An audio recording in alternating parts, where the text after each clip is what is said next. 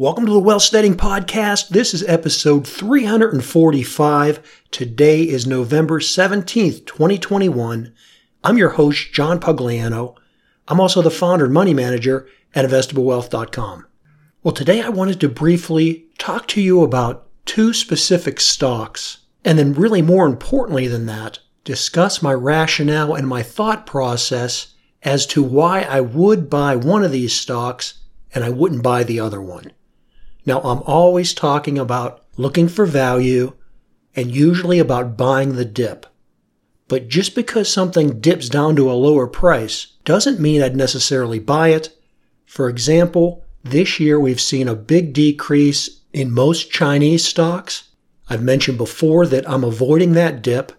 I just don't feel comfortable now with the risk reward ratio even though that Chinese stocks, particularly the tech type sector stocks, have had a major pullback in their pricing.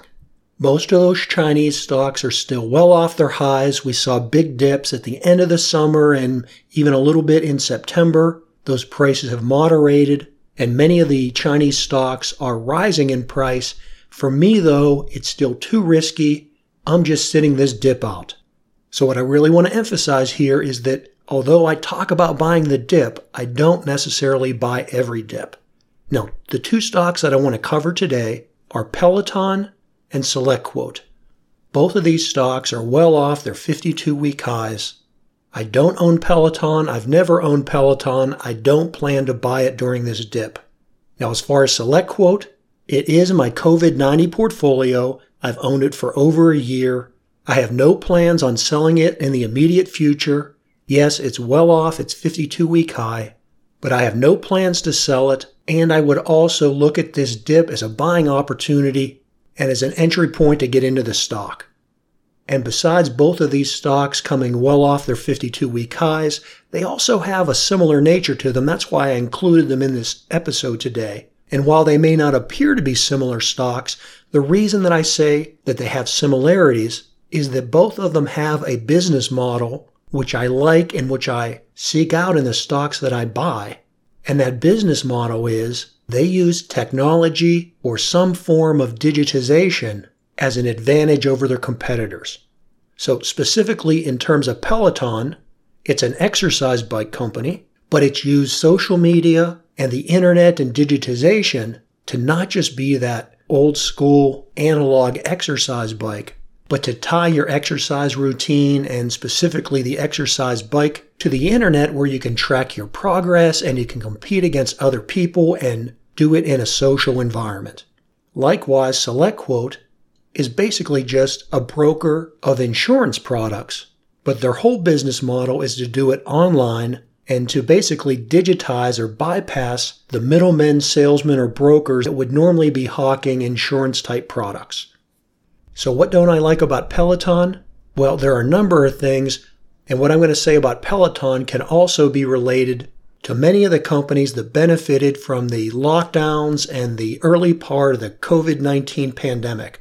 These are the stay at home type stocks that I never jumped on the bandwagon of, and I was always leery that at some point the pandemic would go away or move from pandemic to endemic, and the major appeal of these stocks would come crashing down just as quickly as it went up.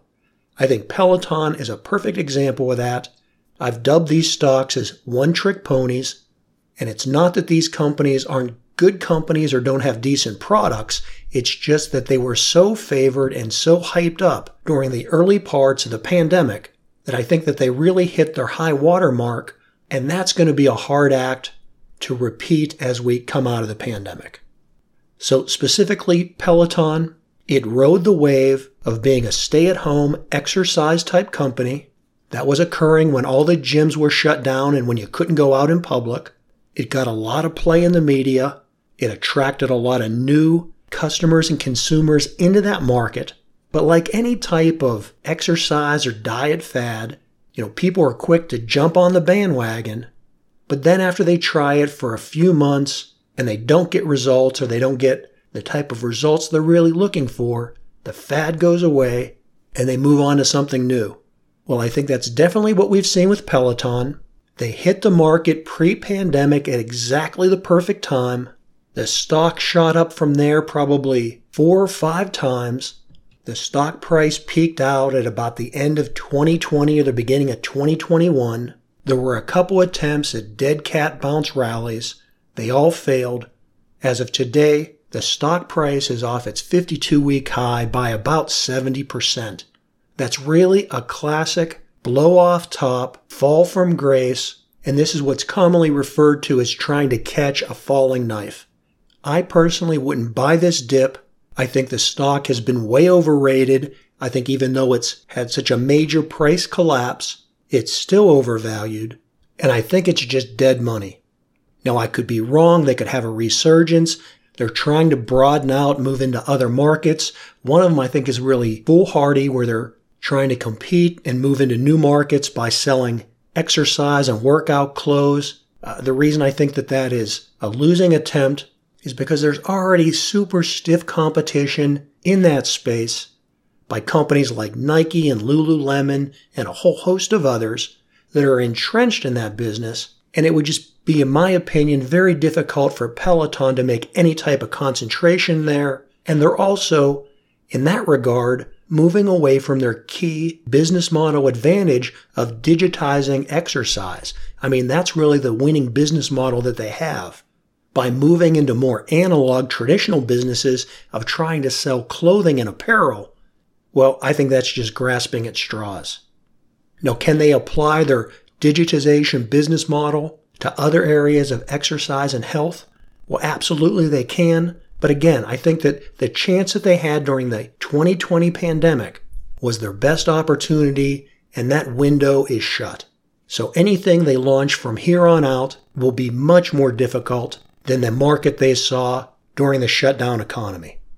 The other major Achilles heel for this company, they still are losing money, and worse than that, a large chunk of the revenue that they did produce during the pandemic was financed with buy now, pay later type schemes. In most cases, that buy now, pay later market, I know it's really in vogue. It's all part of decentralized finance. But the bottom line on that is that most of these people are sub, subprime, unsecured consumer loans. These are people that don't qualify for regular mainstream credit cards. And so they are just huge credit card risks. And so not only is Peloton not making money, but all the things that they've sold in the last 18 months have been financed with, in my opinion, what I would consider very poor risk credit. So, hey, what could go wrong? So as far as Peloton and its dip, it's a company that I personally am avoiding. Now, SelectQuote, again, I like its business model. It's a traditional insurance type broker for many years now, they've moved that online. They're trying to take out the middleman and provide a easy and fast service primarily to people like millennials. And so they're specializing in that direct to consumer market in the broad category of insurance. So, you know, they start out with simple things like term life insurance and then move that into other things like whole life and property and automobile and then continuing to expand into newer insurance markets for them, like Medicare supplements. And I think long term, as regulations ease up, they'll, they'll move more into that healthcare arena because there's still a lot of problems there. And so, unlike Peloton, that is kind of restricted to an exercise environment, SelectQuote can just keep expanding this business model with direct to consumer insurance and continue to grow not only in traditional insurance, but, you know, vision, dental, prescription drugs, you know, just on and on and on. I think it's still a widely untapped market. They've done a good job of branding themselves. They especially appeal to the millennial type consumer that just wants to buy things online, wants to avoid the middleman markup. They're a company that's profitable now, they're making money, and depending upon which analyst you believe, they could be set to be moving forward over the next five years with earnings per share expansions in excess of 30% per year for the next five years. Those are the type of growth numbers that I like to see. So a company that's not only increasing revenue, but more importantly, increasing profit and doing it from a base where they are profitable. So when I look at the stock price on this company, they peaked around April of this year. Much like Peloton, their price has dropped almost 70%. It does look to me though like from a chart perspective, they're building a base. They hit their low back at the end of the summer, but unlike Peloton, so far they've stayed above that end of summer price.